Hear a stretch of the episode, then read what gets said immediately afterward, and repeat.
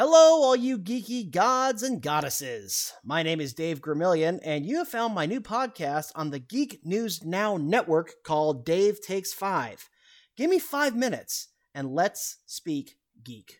2019 had Lion King, Toy Story 4, Captain Marvel, Spider Man Far From Home, The Rise of Skywalker, Joker, and Avengers Endgame, and the box office dropped almost 5% from 2018.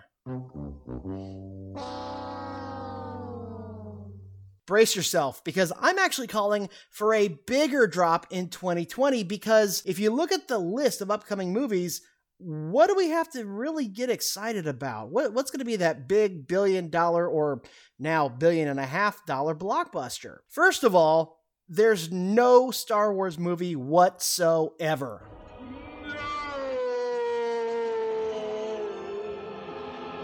Disney, they're going to be cranking out Mulan, which looks interesting, but it does face some controversy. And while their movies, their live action remakes, do make some bank, uh, they don't have the best track record among critics. Mm. Artemis Fowl. Has anyone even heard of this movie yet? I mean, a trailer came out last year, but there's been zero buzz about it. How about a Jungle Cruise live action movie with The Rock and Emily Blunt? Okay. Um Anybody at all excited for that West Side Story remake? Because you know the Phantom of the Opera one did so well, Les Mis did so well, and Cats. Well, yeah, I'll just move on. Marvel. If anybody's going to save the box office, it's going to be Marvel, right? Yeah. Uh, they got the New Mutants coming out, which I don't think a lot of people are excited for, and the movie almost got pulled from theaters and shoved onto Disney Plus. Uh, Black Widow movie will be coming out in the summer. All right, that'll make some uh, that'll make some money and then they cap off the year with the Eternals. Um, okay, not exactly lighting up the fan base after uh, 2019. Black Widow will make some money, but Marvel films averaged $371 million at the US box office. I don't know that it's going to get there, to be honest with you. I just I don't see it. There's just not a lot of hype there.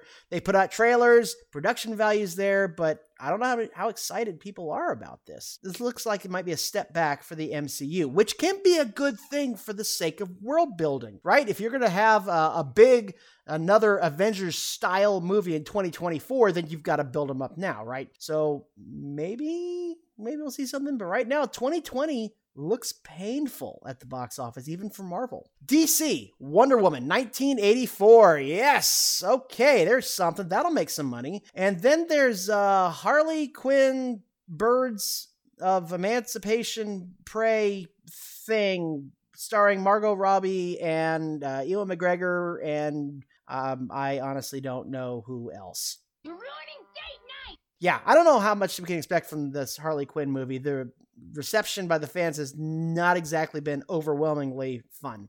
Uh, and of course, with Disney owning just about 40% of the box office now, uh, that means that if they crank out a few bombs, the whole box office will suffer.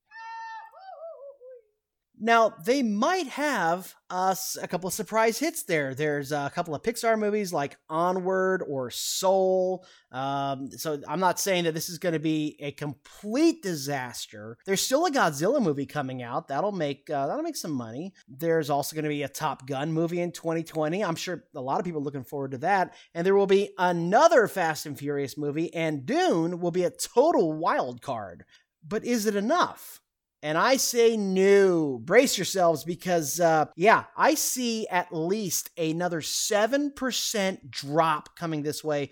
Could be as high as 8%. I, would, I wouldn't say more than 8%. But uh, yeah, this is this is not looking not looking very promising at all here, sports fans. And by the way, uh, the upcoming movie Dolittle, I expect that movie to bomb hard.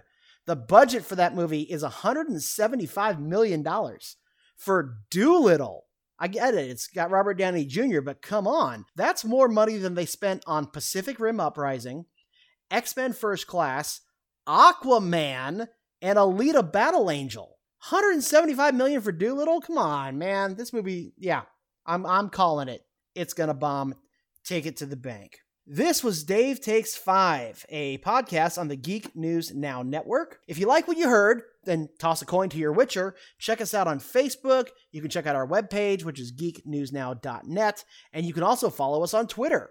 So go ahead and check us out anywhere that you are. We got a lot of content that we're cranking out, and we look forward to having you on board. Thanks for listening.